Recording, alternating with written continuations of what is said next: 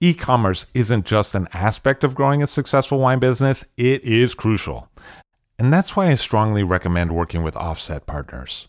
As a proudly independent e commerce technology and brand design company based in wine country, Offset understands the operational nuances and the customer service imperatives that distinguish a great online buying experience from a mediocre one. And that's why leading and legendary brands like Saxum, Arnott Roberts, and Kermit Lynch Wine Merchant choose Offset's proprietary commerce technology platform to power their DTC sales. If you're an allocated winery or a high touch merchant that values an elegant, effective commerce solution for both you, your customers, and your team, reach out to the smart team at offsetpartners.com. That's O F F S E T, partners with an S.com to craft a better direct to consumer experience.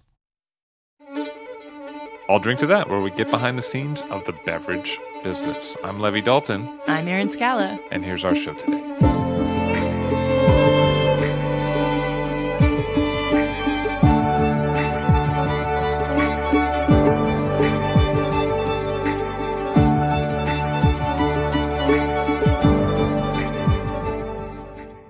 Elisabetta Fagiuoli of Montenidoli on the show today. Hello, how are you?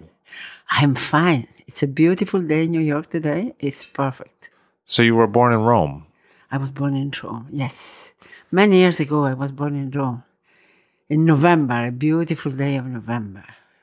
And your family was from the Verona area. My family was from Verona, from an old family of teachers and uh, professors, and they knew many languages. They were very cultured people.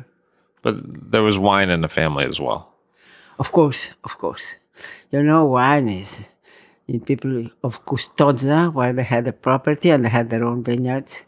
It was very easy to make. You needed you needed the bread and wine. That was the basics for life. That was about 1944 that you were born. No, I was No. born. Well, uh, as a matter of fact, I am. I am uh, 18 years old. For I mean, it's 37 years that I am 18 years old, because as the as it goes in Paris, a woman is always born at 40. But what decade are we talking about? When were you living in Rome? I was living in Rome while there was a war, you know. So was the So I was born in Roma, then we had to go to Verona. We had very, very difficult and tragic experiences during the war. Because, uh, you know, the war was hitting very brutally Italy. And Verona was the right way of the canal for Germany to Italy. And so all the trains that went to Germany and passed through Verona were very strongly uh, destroyed for the war. The Germans were there, and then came the Americans. And so I, I lived what was the war, really.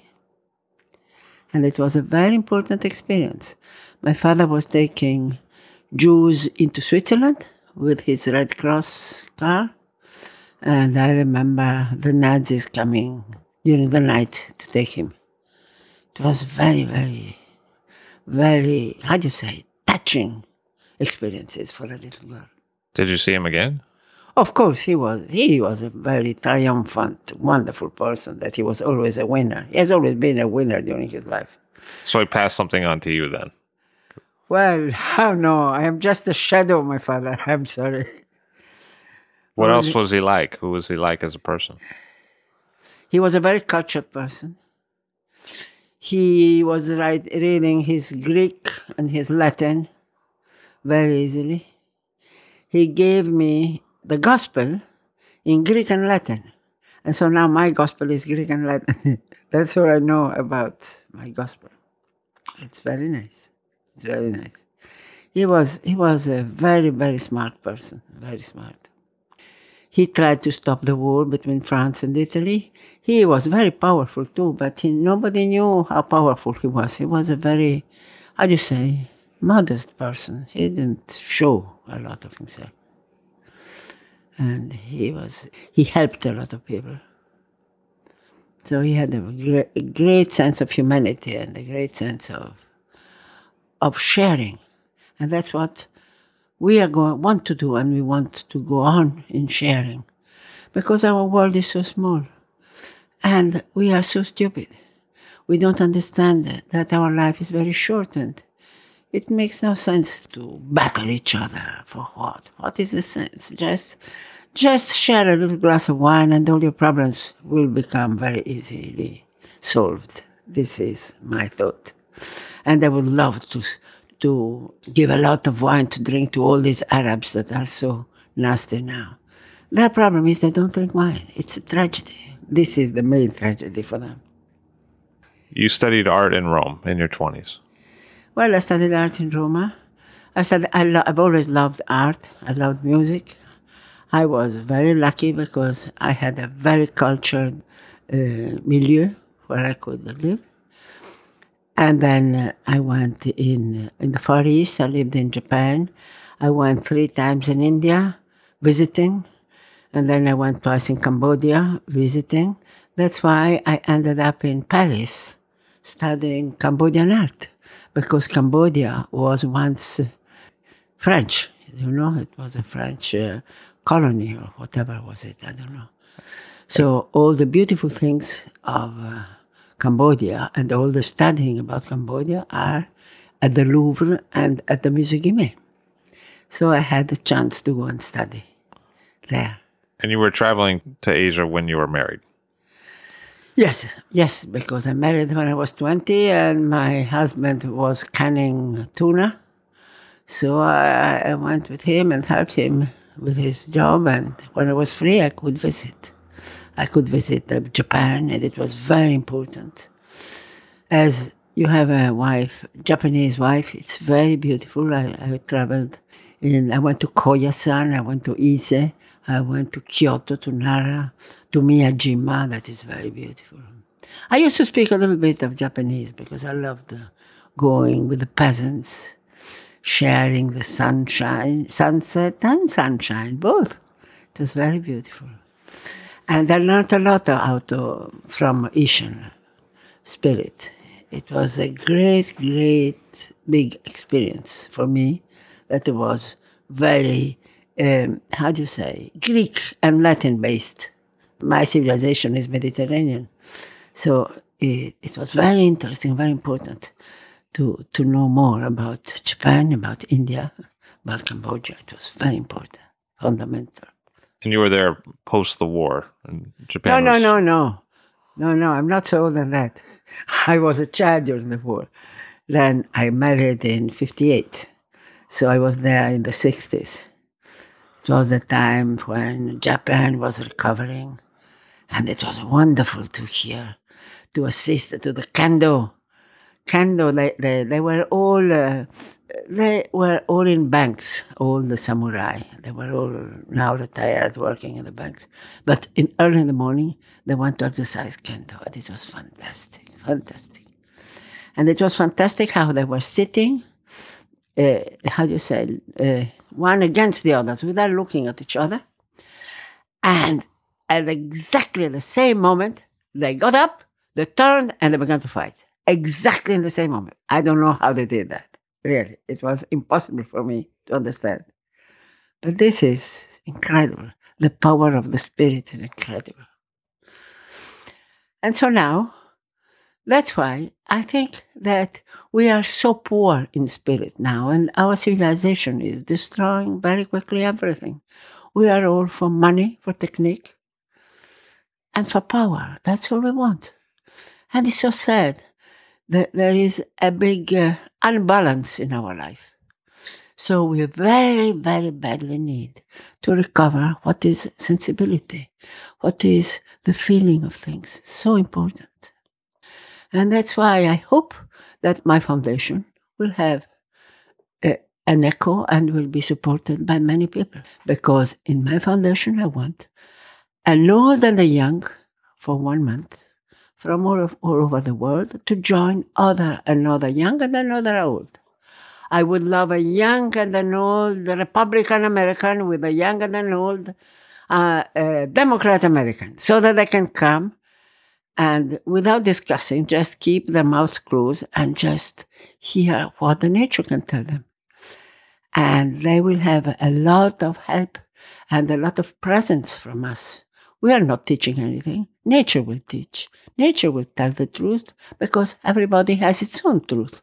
And the, the only problem is that they are they don't shut up and they don't try to find it.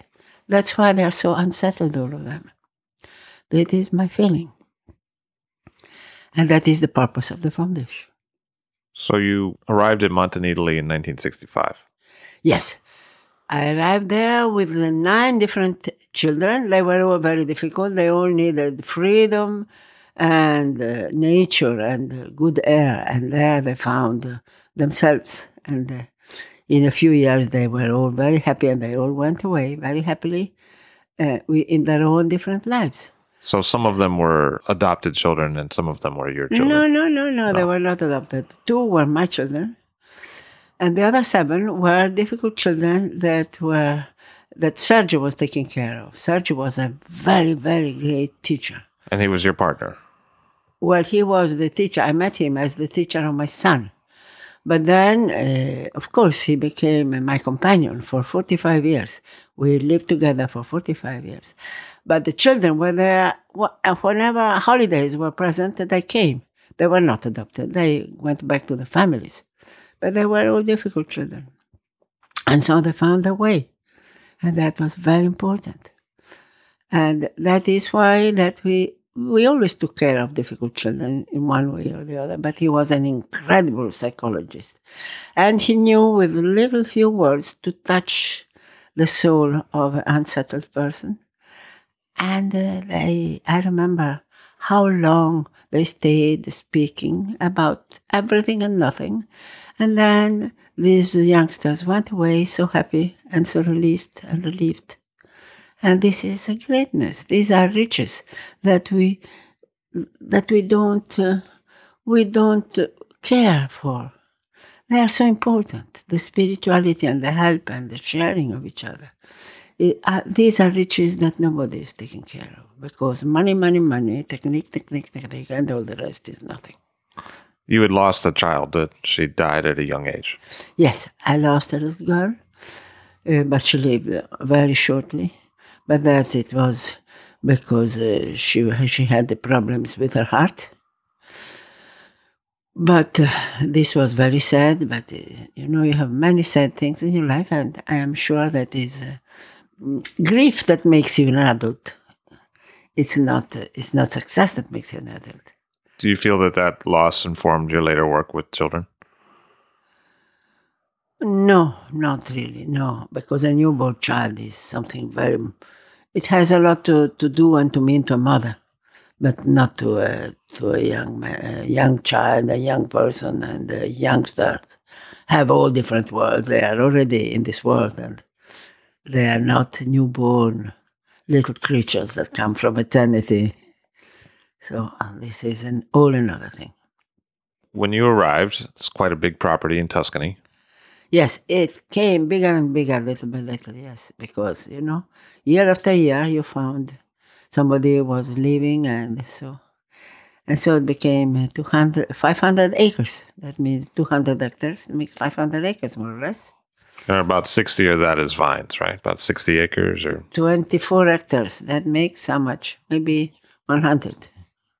No, 2.3 to the to the acre. Well, it was- I think it's about 60. Okay, okay. I think. But the good thing is that it's surrounded by the woods and it's unpolluted, totally unpolluted on the top of a mountain. And this is very, very beautiful. And how did you find it? Well, uh, with my grandmother's money. My grandmother left, she was a very smart person because when she died, she said, Oh, you, my children, you are well off, so I must give the money to my nephews. And with the money, my grandmother bought the land. And so there was the place for my kids. How did you identify that parcel or how did she identify it? How did she find that place? No, she didn't find it. I found it. Well, I went there because of, of art again. I see. because Siena is uh, has been a very incredible civilization. It- uh, it has been a very beautiful moment of our history, just before the Renaissance. You know, uh, Siena was very strictly connected with Asia, and at the same time with uh, Europe, with the communes of Europe.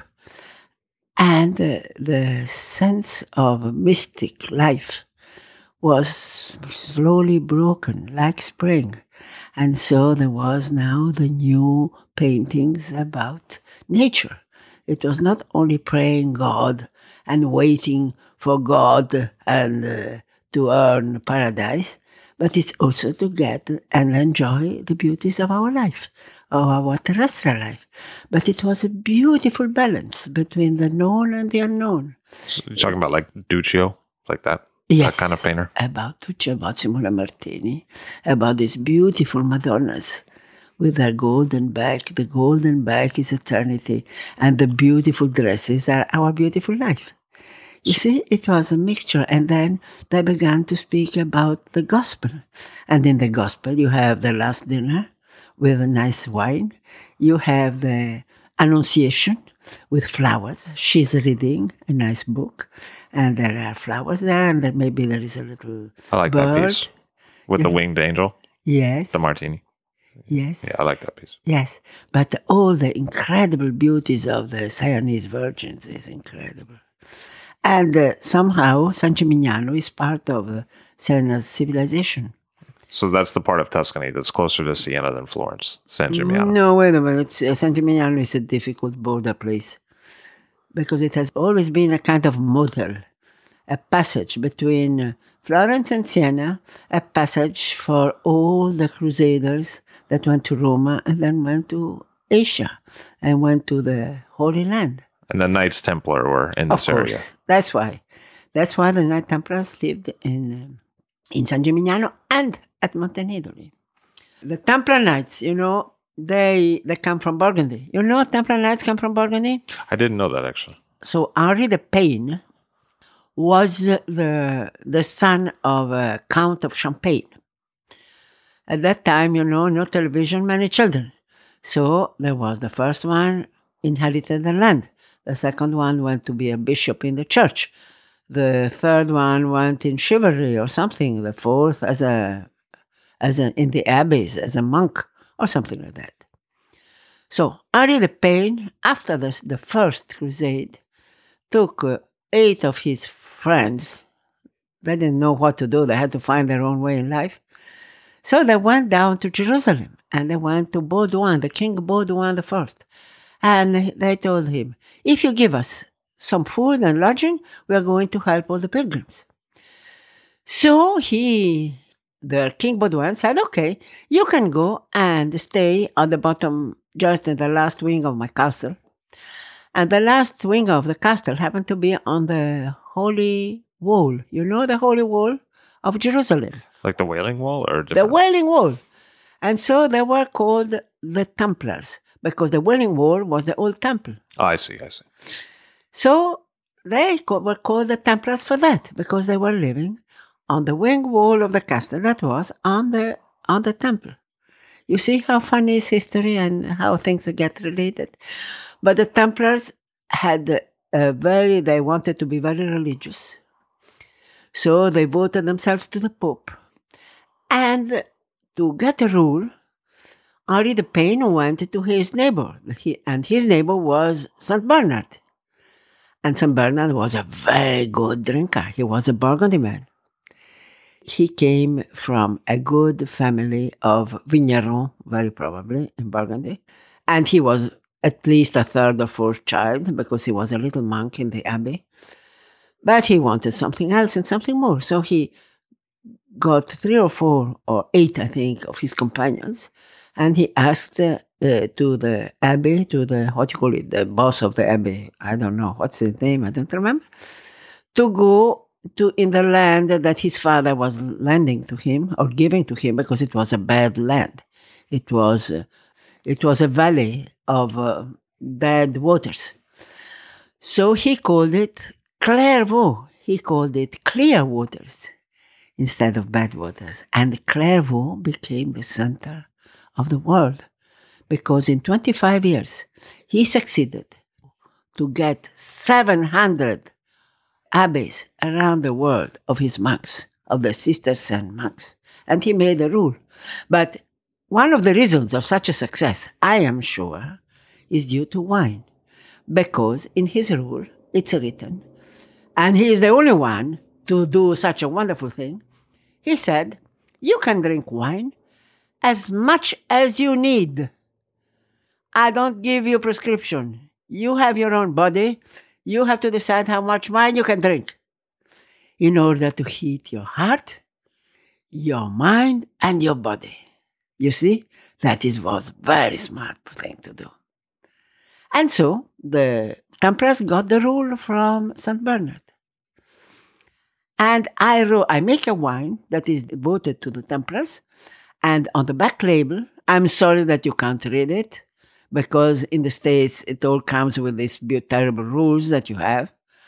I wanted to crown the rule of St. Bernard around your prescriptions, but I was advised not to do it. Otherwise, my wine would never come back to the States anymore because you can't say anything against law. But uh, the law of drinking as much as you need, I don't think it's such a bad law, don't you think? I hopefully, maybe pres- American prescriptions will change with the inspiration of St. Bernard. Why not? That would be wonderful. But anyway, I'm joking. I fully respect the law and whatever is with the law.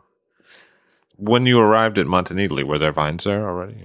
Of course, they were abandoned, totally abandoned, because you know, last century was terrible for the for the land because two terrible wars and all the industry took away all the all the peasants from the from the country. And the countryside was very poor there was no water there was no electricity. And people used to live as they did during the middle ages there was no progress there.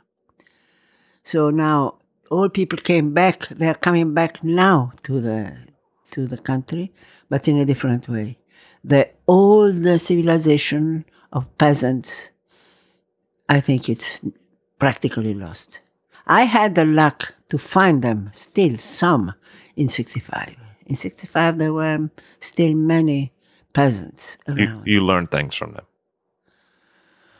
Yes, of course you learn, but you learn from everything. First of all, you learn from the soil. Remember, you learn from nature. You learn from uh, from the silence. You have to bend towards the earth, and then you learn. Because people think to know, they don't understand that, that they have to clean their minds before before going to things. People always always go with preventions to everything. Something has been given to them since their childhood, and this is terrible. They will never open and clear up their minds to be open minded to things, to new things. And that's what I want to do with the foundation. They have to have no television, no Wi Fi, no cell phones during the day. They will be allowed one hour in the evening. But for the rest, they have really to clean up and, and open themselves. Also, meditation. Meditation is always something that they, it's, it's teachings to you. It's not, you don't need to be taught, you need to learn. You need to learn by yourself, I think. That's the most important thing. And that's the way, also the way the, I make the wines at Montenidoli. I, I stay three months before harvest. I always stay with my vines. I speak with my vines. I see how they go, what happened, what's going to happen, and, and then little by little we reach harvest. And I know when to pick the grapes because I, I've been with them. You see, I, I don't need cultured people to say, oh, you this is the day you should do this and this and this. No, I can be mistaken by myself, but the wine has to be done in the vineyards and not in the cellar. This is the big secret. Anyway, I think that life is a big experience. It's a wonderful experience. And old age gives you, you know, every moment of your life is very good, very important. And the old age gives you more profoundness. You go back to your roots. Like in winter, vines you think that they are dying, but they're not dying. They are just living life in order to go down into the roots of the soil and, and find themselves with what is their truth. That means the stones and the soil. This is their truth. This is the way that they will make good grapes afterwards. But uh, to make good grapes, you must never hurt a vine. A vine is something alive. So we prune them only in winter when they sleep. We never have green prunings, never. We never or very rarely take away grapes from them. We never hurt them because they have to have their natural life. I think uh, when I see all these vineyards properly cut up with all these tractors coming and going inside and outside, I think that these poor things are shocked by all this violence they receive. And I go on trying to make more leaves, and they have no time for the grapes because the, all the energy goes to make more leaves. I don't understand why these smart people don't understand such a simple truth. You know, these truths come from nature. If you just speak to a vine, she tells you what she needs. And it's not the smart people in town that will tell you what you have to do with them in the countryside. It's very funny. When I see people, especially in towns, but everywhere, they cross a plant, even a plant in a pot, and they don't see it. They move it and cross it and move the branches of this poor plant because they don't see it. It's incredible. they knock into it. They walk. They. Walk yes, they walk and they move don't, it, bump they it. don't pay attention to it Right. because it doesn't exist for them. I think they're very poor people because they, they, they have no feeling of nature. They don't know what is nature. What do they know? They know that money has to be there, that the job has to go on this way and that way. That, uh, yes, of course, they will have half an hour of this, half an hour of that, the evening with that. They're going to make love with a partner so and so, eat so and so, do so and so, and their life is gone with nothing. It's terrible, no profoundness, no life in all that. I think it's it's uh, so many things to to know, but in simple ways. Nobody is teaching you how to hear. Nobody is teaching you how to, to shut up and feel yourself. And how to, to, you should meditate. It's not a meditation that has to go because uh, they taught you how to do it. Meditation is something that comes from you, from yourself. This is my belief. So you started making wine, and your first release was 1971. And what kind of wine was that? 71 was an incredible wine because it was from abandoned grapes, abandoned vines that made little grapes. So it was a little treasure. And I made the wine in the simplest way. I had not even, I have nothing. I had just a vat and that's all I had. And uh, what it was incredible luck is that uh, it went to, I took these bottles to one who was the big, uh, the big uh, guru of Italian wines, that was uh, Luigi Veronelli. Sure. And he, he said that this was his true wine. And he put it at once among his best wines. And that was wonderful. And he wrote the most beautiful things about me. And after that, I went at once into the world of the important wines. But uh, all these journalists, all, they all wanted money out of me. And I was telling them, you must give money to me. I'm not giving money to you. I forgot to ask you. Sorry. I should have asked you for money. I apologize. Yeah, I say no. you are going to pay. You are going to pay if you want, because I, I, I. It's my life. It's I'm giving you my truth, my work, my life. But that it was the big, big. But still now, everybody is paying. If you go, if you go to my wine magazines, you can find one or two that are true winemakers. All the others are paying us, all of them. You can see always the same wines going on and on and on. Nothing is changing there. But it's very easy. It's a question of marketing. It's not a question of, of truth. So your first wine was red or white? The first wine was a true Chianti of other times. That was made mm-hmm. out of white and red grapes, as it used to be done, because it came from the abandoned grapes of Chianti.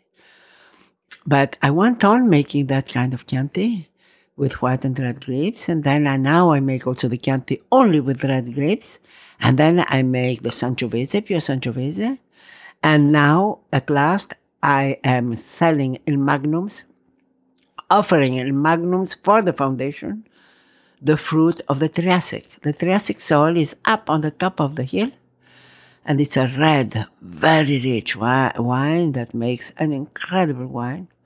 I have So it's a red soil where you have red vines planted. Yes, these are the vines of the Triassic. I have also red wines coming from further down. That is the, on the quaternary soil. You know, the sea was coming in. And that's why in San Gimignano you can do some white, good white wine because of the marine sediments. So a lot of times you put the white vines on the marine sediments and then the red vines on the the Jurassic. No, no, no. The, the Triassico is now only for the foundation. I see. and it's very rocky. I just planted the plants.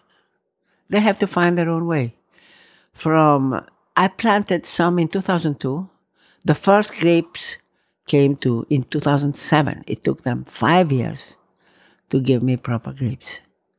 And again, I have to cover them with a net in August. Otherwise, birds will eat everything. The birds come. But you know, vines that give you some fruit after five years, that means they go very down into the rocks. And thanks to God, the soil is, the rock is cavernous. That means it has holes. So the roots go down into the holes of the, and they go very deep down. You see, if, if you do as they do in modern times, they work a lot, the soil, they clean it all up, they take off everything, then they add chemicals. This is not wine. What is it? This is a kind of of drink of something that has no sense. So You made Chianti. I make eleven different wines. So it's very small quantities of very different wines. I make five reds, five whites, and a rosé. Only from the grapes of Vernaccia, that is the white variety of San Gimignano, local variety. When did you start making Vernaccia? Only later, in 84, because I didn't feel that Tuscany was a place for white wines. I see. I had a great luck when I was young because my, of course, in Valpolicella and Custoza, there is good white wine, Where your family's from? yes. And I had a French uncle that was good, very good friend of my father. Well, he, it's an adopted uncle, really. And he was taking always Burgundy wines down to us. So, uh, very young, I got the taste of Burgundy wines.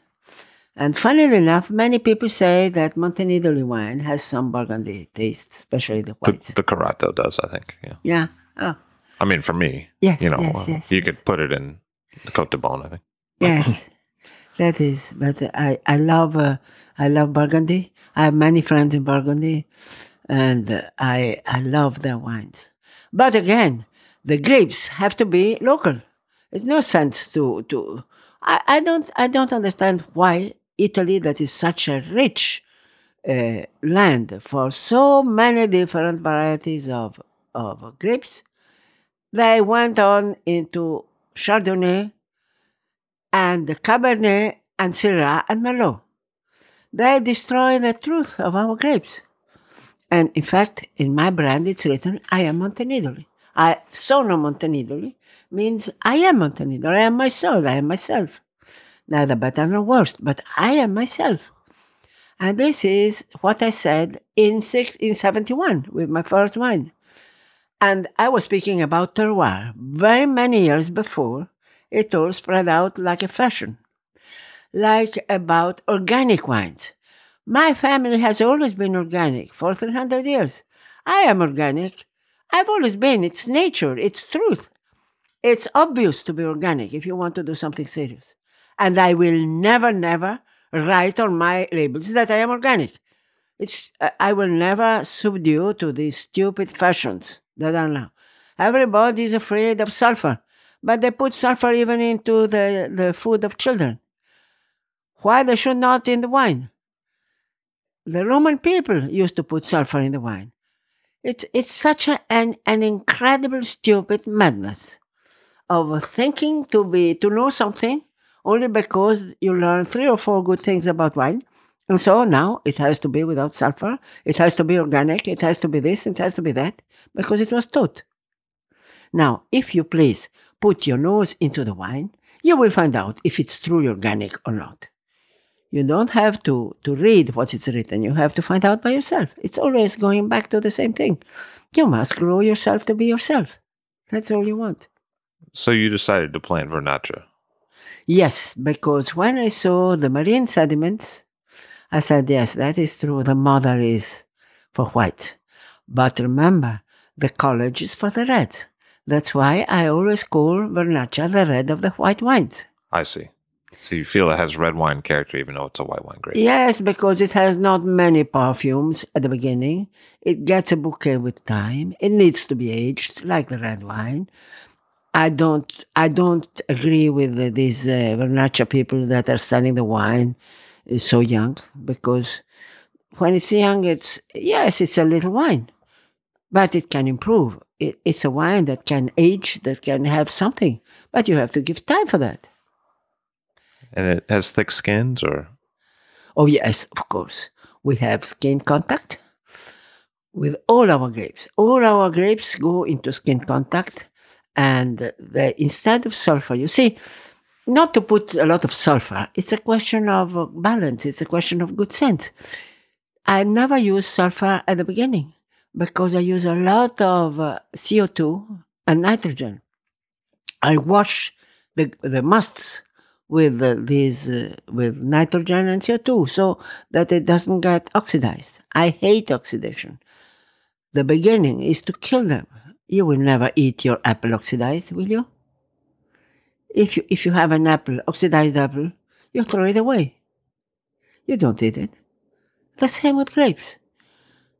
Of course, they will have other other perfumes, but I feel they are not the same all this um, fashion now to have the wine into like the Greeks and the Latin into how do you call them concrete like clay in clay in clay. Again, it's stupid. You oxidize wines; they are very richly oxidized, and so you, you have to put a lot of sulfur. So it's it's a stupid it's a stupid again a stupid fashion. The the Roman and the Greeks used to put other, a lot of uh, other stuff inside you know the the the wine was uh, was how do you say seasoned sure aromatized. They added Aromatized. ingredients. yes many ingredients and many of them were antioxidation so Oh, I see. I see. yes because uh, it was they never drank pure wine the greeks up to very shortly ago went on seasoning their wine now the the it's gone but they used to add some some they had a, a i don't remember what they put but it had another another taste a very particular taste Do you have a Greek heritage in your family? no no i have uh, veronese R- austrian veronese austrian and russian I see. I see. Okay. So, where did you get the vine material? Where did you get the Vernaccia? The? Vernaccia, I went around myself. I went through all the other Vernaccias and chose what I liked. And then I cut my, my what do you call it, sarmenti. Sure. You you cut a, a, a The cuttings, yeah. and I had them pruned and I had them uh, for me. So I chose the three different kinds of Vernaccia. And then I was asked also to give them to somebody else, and I was uh, I was uh, asked by uh, San Michele all'Adige. You know San Michele Sure. all'Adige? hmm So I sent them the I didn't know they made a Vernaccia. no, but they wanted it, and so I had a school. I don't know, but it was many years ago. So you make three Vernaccia. Well, yes, I make three pure Vernaccia, only grapes of Vernaccia. That means the first one is called the traditional vernaccia because it stays for a long time with the skins. And it begins fermentation with the skins. So it's very more rustic, more peasant like. The second one is a free run juice that stays on the yeasts for uh, tanks, in tanks, sure. steel tanks. Mhm. And it stays on the lees for two years. The first year in steel, the second year in glass lined cement. And then I have the third one that stays tw- ferments and stays for 12 months in the barrels.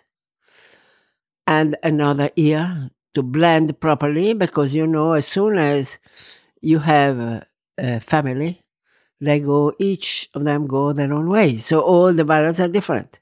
And when you put them together, they have to assemble it properly. And so I have one year in um, glass lined cement. And that's for the Carato.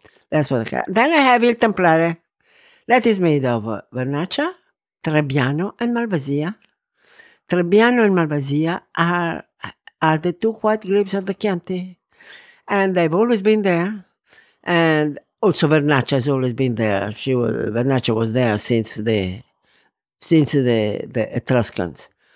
And so I I thought that the Templars, you know, the Templars were all kind of monks. They had no wives, so they had they needed wine in the morning for the mess. But then they needed also some wine in the evening. They were all alone. They had to heat up themselves somehow. So I thought that if they made a white wine, definitely it was done with the white grapes that were local. That means Trebbiano, Trem, uh, Malvasia, and uh, Vernaccia. And in old uh, wood, because they used wood for fermentation, and of course in my old barrels. That's why Il Templare is made with old barrel in old barrels, fermented and uh, stayed for one year in the barrels, and again one year in the vats. In terms of the Vernaccia, it sounds like the differences in the bottlings are what happens in the winery. But is there anything that's different in how they're grown? Maybe the vine age or the parcel or Well, the tem- the Carato and also the Templare come from the best part. That means the highest, because you know the wood you need to be to be rich, to be to, to be. In fact, there is more alcohol there. There is more extract. They are more rich. They are more complex. so how high is that in meters? Between 450 and, 50, uh, and 500. That's pretty high. Yeah, no, it begins not to be so high now because, but uh, yes, it the, it is the highest, the highest uh, the vine uh, vines of San Gimignano really I see. And because I am up on the mountain. Montenidoli is the mountain just in front of San Gimignano, facing the Chianti Classico, just that mountain. so what's higher, the white vines or the red vines? The white vines. I see. And is it closer to the bedrock? Well, they go on closer, but no, they can be also underneath. They have many different vineyards. The ones that are more underneath, they go to make fiore and tradizionale. But tradizionale is made with all the grapes because all the skins go to ferment together. As I get the free run juice, Oh, I see. So it's Vernaccia juice, but it's uh, skins of Malvasia and Trebbiano too? no, no, no, no. Oh, okay. Malvasia and Trebbiano go in another side. Okay. Malvasia and Trebbiano go to make uh, il um, vin brusco. Yeah, sure. It's good. Yes, it's a nice one, isn't it? I like it. I mean, Yes, I think it's what you called it kind of a peasant wine once, but I, I Yes. liked it. Yes. I like more rustic wine. So Yes, because whatever is truthful, in my opinion, is good. You know, I learned in Japan that everything has its own perfection. You must find it. This is very Japanese. And on my in my cellar, I have a beautiful statue, a Greek statue, and over the statue there is uh, there are some. Uh, it is Achilles. You know, Achilles Mhm. was uh, he- he was was wounded by an arrow. into the heel. Yeah. Yes. So I put on top, I put all arrows. But uh, in the Japanese way, they are not going one against the other, but they are all reaching the infinite because they are uneven. And so that you have an incredible sense of peace. You know, if they go one against the other, it's war. But if they go to the infinite, it's. They go to the to the It's like uh, the samurai with kendo. When you have uh, to hit your enemy, you don't you don't look at him. You go to the infinite, and your hit will be incredibly stronger. That's what I learned from the kendo people. From all these samurai that were incredible to go and see kendo, and they were still very strongly wounded by the war. You could hear the wounds in their hearts. I think that's still true today. because it was. Now it's over. They are in Oh, I don't world. know. There, with the guys, the old, the older guys, it's still they, there's a pride thing that's hurt. There's a wounded pride. Oh, the pride of the samurai is incredible. The tradition of the samurai is incredible, incredible. And somehow I got the hint of all this. And it was very important for my education. You know, you must go inside the feelings. And we and what is terrible that all our world now is somehow trying to burn everything. You know, the young people I see from my childhood up to now, everything is burned quickly, you know, and there is everything is changing. But what is important is to change in a better, not in the worst. But we are all getting together very quickly, very quickly, I think. So you make a Canaiolo rosé.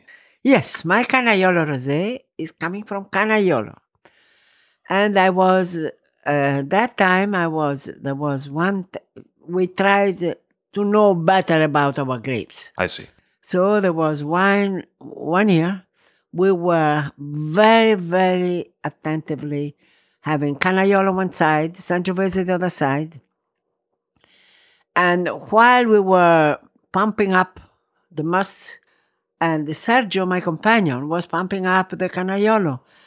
And he said, This is a perfect rosé because it, it has, it's less uh, strong than uh, Sangiovese.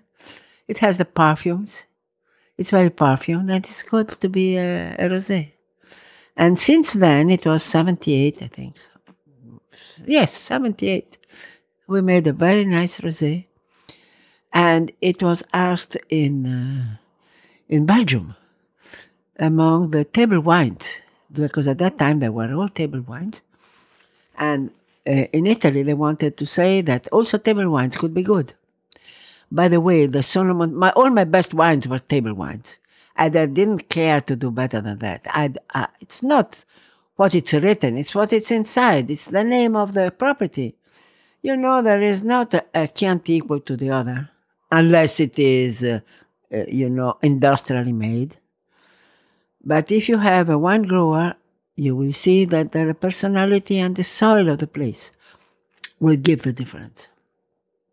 And this is the reason why I hope that the small producers will have some future in their lives. Because now everything is getting together very quickly, very quickly. Again, everything is industry. But this kind of truth, I hope they will survive. Canaiolo as a grape. Yeah. What's the taste like?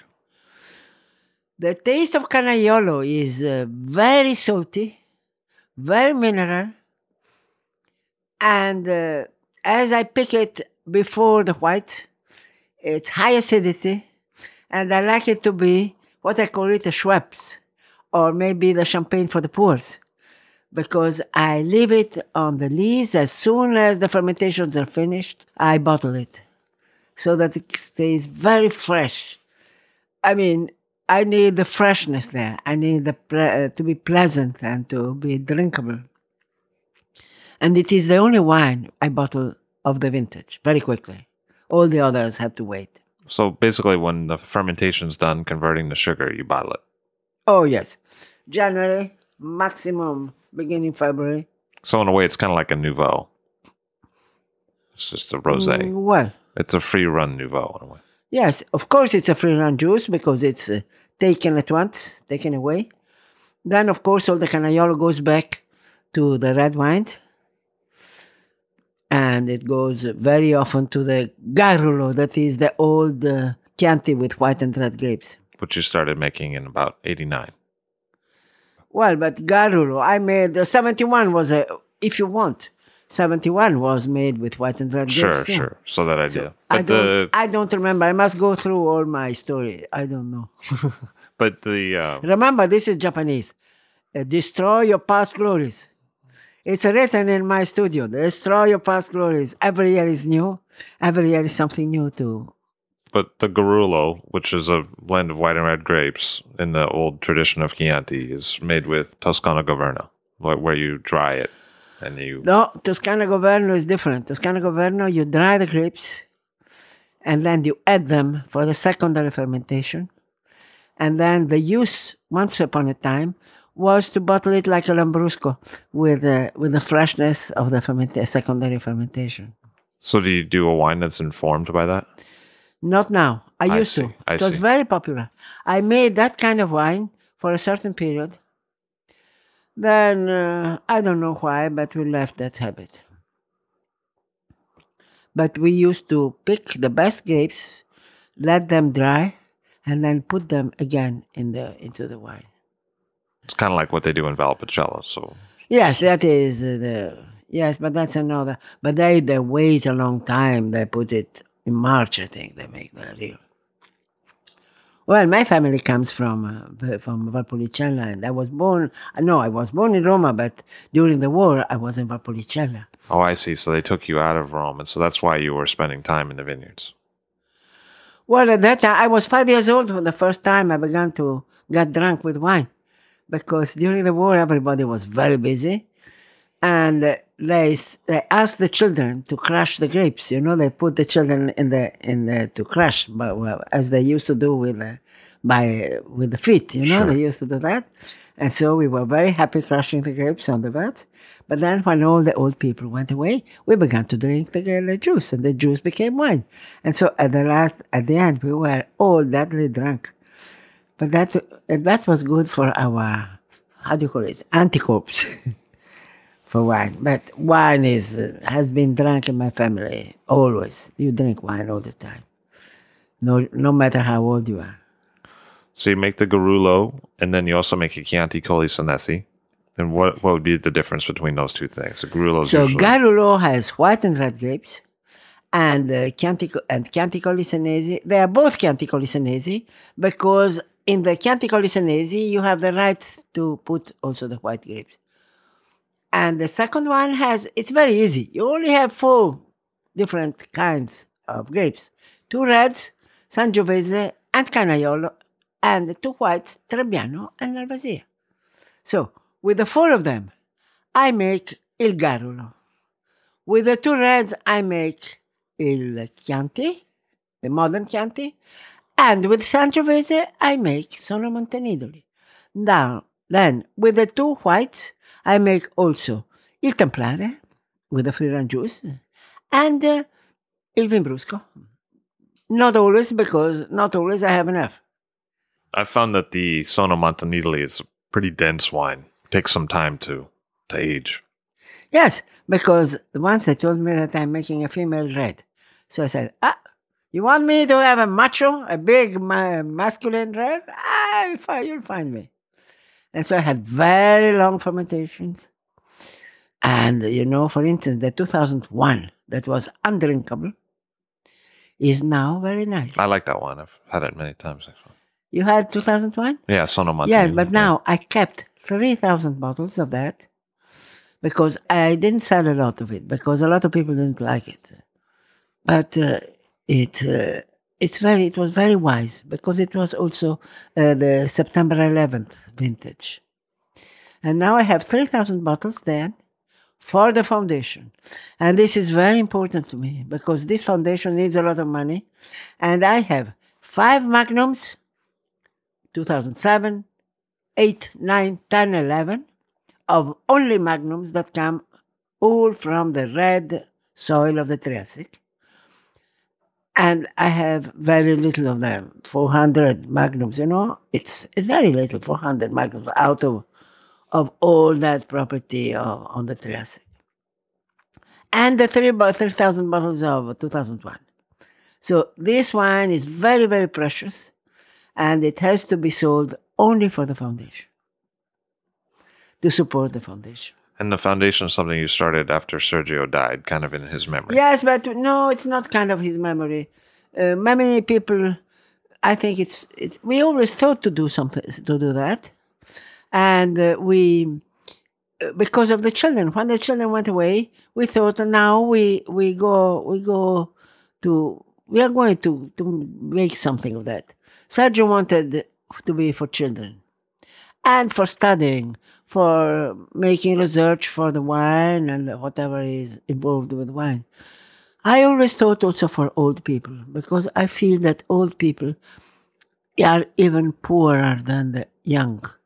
Because you know, when you have little to live and you have lost your sense of life for many different reasons, it's very, very sad. I think this to give a little hit of young of youth to an old man, a man that has no money, that is alone, that maybe is ill, to give them the truth for the future. So you you bring them to the estate and they stay there for, For one, well, I have to build every. I need a lot of money. I need a lot of people to help me. At least them to to buy my wines that are, of course, they are more expensive, but they're in Burgundy. They told me that the price is very fair. Oh, I think so. I think No, no, not the your usual prices one. are great, though. Yes, the prices of the market, but the ones for the foundation are much higher. I see. I see. I'll give you the prices. I'll have them here. I'll show you. Well, I'll everything. take your word for it. But No, no. But you not only you take your word, but please you help me to to tell people that they have to support this foundation and they can buy these wines for. f- They, they, they will be very happy having these wines so you also started making a Colorino in 2012. Why did you do because that? I didn't know anything. I didn't know. I knew very little about Colorino, and of course I was a, a very good friend of Giulio Gambelli. That was the one that made uh, Montevertine. Sure, some of the best wines I've ever had were Gambelli uh. Gambelli. Gambelli was an incredible person. What was he like as a person? Very simple. Very simple. Very modest. And he was giving his, uh, his wisdom to everybody without asking. And many people took advantage of him, many, because he was very, very straightforward. And he had such an incredible nose. You know how I met him? Uh, it was seven o'clock in the morning, eight o'clock, very early. I was going to Roma, and I was I, I wanted to check some something, so I took my wines to the analysis to make analysis in uh, what you call it, an Sure, analysis like a uh, lab. in a lab. Sure. And then I saw a man there. He had a long file of a bottle of of glasses of red wine, and he was tasting them. It was seven thirty, eight o'clock in the morning. So I asked him, "May I may I join you?" He said, "If you share, yes, I can. You, I can share." And so I went on tasting with him, and uh, it was very interesting. And then we became very good friends. He was a good taster. Perfect, perfect. But he was leaving the wine in the glasses or in the half bottles and tasting again and again and again. That's what I do in my cellar always. How would he describe wine? He? How did he talk about it? No. I mean, all this nonsense of uh, perfume stories, this is a sommelier business. They have to paint in their painting. But a wine, you must get the truth of the wine. The truth of the wine is his equilibrium, his strength, his longevity. This is what is important for a wine. Then you can paint whatever you want around it. The perfumes, you can, there is uh, so many colors you can put inside, so many odors you can put inside. You leave it to the fantasy of people. So he used to talk about a wine's balance and structure. He didn't talk a lot. We tasted. You know, again, this is the true way to teach. You have to understand. You have to, remember the Zen. Are you fond of Zen Buddhism? I mean, I wouldn't think that I knew anything about it really, but it's an appealing uh, philosophy. Yes. Zen is just to be together and then you understand. That's all. You don't have somebody teaching you. So meeting him in a way led to the production of the Colorino. No, uh, yes, I wanted to know something of the Colorino, so I put a few rows of Colorino and I began to make Colorino. I enjoyed making Colorino. And there it was, and it was very good. I like it. I had it recently. Yes. It was quite good, I thought. So 12 was the first year. Yes, I think so. Yes, no, wait a minute. Well, I planted it in 2006. I see. So when was it? 10, maybe. Maybe 10. 10. You know, I have a bad memory of such things. I, but I, I can tell you, I have all my my my papers for that. And what's Colorino like as a grape variety? It's very red, very. Uh, how do you say? The grape has very good. Uh, the the ba- bear. How do you call it? The bear. The the. They're very open. I see. grapes. Yes. Why do you think your 100% Sangiovese is so powerful, the Sono Montenidoli? Why, what is it? Uh, Well, of course, I got the. well, one thing is the one upstairs on the Triassic, the one for the foundation. Sure. That is the soil, the place, and the roots that are going in contact with the rocks. And that is one thing. San, the Sono Montenidoli instead comes from the best, very best grapes.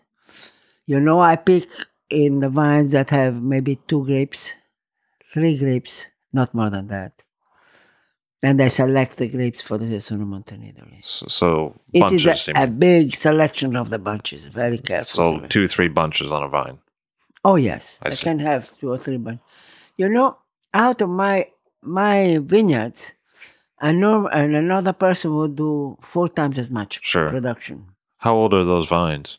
Oh, they come from. Uh, they come from uh, seven. The first ones. What is it? After sixty-five, I began sixty-eight to plant. The first ones were the abandoned ones. Sure. Do you Well, still have some of those? Some, some, not many. When do you start drinking your own wines? It seems like some of them are accessible right away, like the Vinbrusco, but then some need a long time, like the Carato, and then for the red, the Sono Montenidoli needs a long time. When do you sort of approach drinking your own wines? Well, when they're ready, when they're ready, Yeah. you need you need time, and then again, as they are very, you know, Montenidoli is not an easy drinking wine. Not everybody likes Montenidoli because many people are used to usual tastes. So if it doesn't taste that way, they don't like it. I like it. I, Yes, but you are a cultured person. I've actually never had a Montenidoli wine I didn't like. And they're very different. Like the reds can be very different in style. Yes, because they have their own personality. They are all different because they are they are they grow they are vinified in different ways. In terms of recent vintages, have you seen climate change? Have you seen Oh, an incredible! We had three years that have been very poor vintages, very little wines, and uh, very very poor, very poor. because of heat or Yes, because of heat. No, the first one was because of uh, so much cold that that um, killed the the, ba- the what do you call there it? was a frost? the frost. The frost that So killed. Yes, got the buds out. the buds. The second one was too much rain. Again, destroyed the buds. The flowers they went away. And then the, there was heat. So the first one was heat. The second was frost. The third one was water. So three years, one worse than the other. This year, incredible, beautiful, incredible amount of production, and this is due In 14, you had a lot of in 14, yes, because we had no hail, we had no these horrible things that happened around. And as soon as it uh, rains in our place, you have uh, the wind that cleans up. And then again, it's the way we prune in winter. We don't have uh, grapes one on top of the other. So they are all very separate and they get, they, they will never get uh, moisture or a very long time and they get dry at once. So, what are some of the standout years for you over your career where you've really enjoyed a particular wine for a particular year? Are there certain wines you think, oh, the Carato was really good in that vintage, or Oh, some of them were very good. Yes, some vintages are very good. But then it, it is always a very careful, uh, a very careful harvest. We always pick in cases, and they are most of our cases are have holes, and so there is not a drop of juice, and it's very quickly, and they, we don't move them from one place to the other. The grapes, when they're cut, they go at once in the little case. The little case is never full, so that it, it, it, the grapes are perfect. They come as if they were to eat on the table. And so when they're crushed in the cellar, at once they are washed with uh, carbon dioxide, so they are perfect. They come perfect. You know, if you want good food, you get you get something in, in your garden or something very clean, and it's perfect, and it tastes perfectly. And this is the secret of good things. But are there specific vintages that you happen to really enjoy of your own wines? Are there particular years that you think, boy, that was one of my favorites of that of that particular wine, whether it be Well, no, no, they're all my children, so I, I always look at them very attentively. I am always very critical with them, and uh, I always, I don't know. Every year has been a good year, but uh, my best years, funnily enough, for the Reds, 94, that usually is still said to be a very bad year. yeah. I may, I may had the most wonderful wines in white and in red, and I still have bottles that are perfect. Why do you think it is that Vernaccia doesn't seem to have a more really high tier, very high quality producers? Why why is it that it seems to because be of few? culture and money. As I told you, San Gimignano is a border place. San Gimignano is, you know, there are a lot of tourists coming. It has always been about the place between Florence and Siena. It has always had, uh, as most part of Tuscany, you have a very mystical side and a very mercantile side. And somehow they live together. And you have both things. But I think that is it's it's pity because if they really wanted the money in San Gimignano, they had to take care in another way. But now there many people are copying me. Oh, is that true? There are people doing nice things in San Gimignano. Well, it's not that I'm doing nice things and they're not, but they they are always trying to make fresh wines and sell them quickly. That's- right. That's, usually what I think of is Yes. fairly s- straightforward, simple wines that are sold quickly or blended with Chardonnay to give more power. Yes, One of those exactly. two things. To get no more, a little bit of nose, you know. They also put uh, Gewürztraminer to have it. Oh, is that true? Yeah, because they think that, uh, well, of course, but if you want the true, if you want truth, the truth is a daughter of time. You know that? So, if the foundation were to succeed, what would it look like in the future? If in a few years it were as you wanted it to be, what would that be? I want, to, I want uh, uh, to have these people coming and going, so they have, they have to make a lot of richness around the world, because I want also this foundation to to be linked to other foundations. I want this kind of idea and of help has been a humanitarian experience that has to join people. This is the important thing. And I think the world is ready for that. We only have uh, this attempt to, to go around and spread. And I would love Montenidoli to be a center for this, and the center also of culture, a center for studies, a center for about wine, about psychology, about humanity. No, no politics, no religions. Just try to share each other simply and get more about nature. Because we really do need to go back to nature in a more simple way. Throughout the history of your estate, you've over time added cuvées, new bottlings, made changes. Do you foresee a new bottling in the future coming? Well, I always feel that I don't know enough. I always feel that more I age comes, and more I understand I, I, I know very little.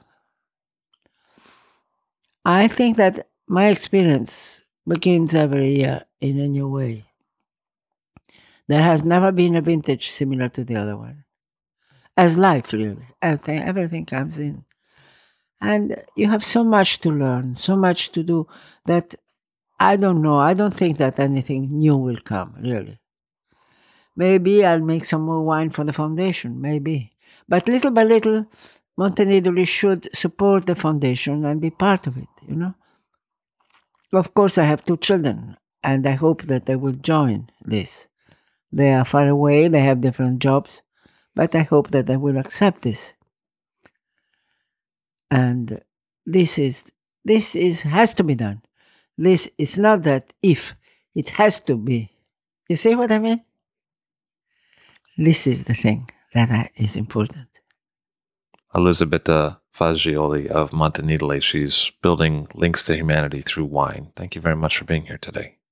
Thank you to you. I'm very happy. Thank you. Elisabetta Fagiuoli of Montenidoli in Tuscany. I'll Drink to That is hosted and produced by myself, Levi Dalton. Erin Scala has contributed original pieces. Editorial assistance has been provided by Bill Kimsey. The show music was performed and composed by Rob Moose and Thomas Bartlett. Show artwork by Alicia Tenoyan. T shirts, sweatshirts, coffee mugs, and so much more, including show stickers, notebooks, and even gift wrap, are available for sale if you check the show website, illdrinktothatpod.com. That's I L L drinktothat.pod.com, which is the same place you'd go to sign up for our email list or to make one of the crucially important donations that help keep this show operating. You can donate from anywhere using PayPal or Stripe on the show website. Remember to hit subscribe or to follow this show in your favorite podcast app, please. That's super important to see every episode. And thank you for listening.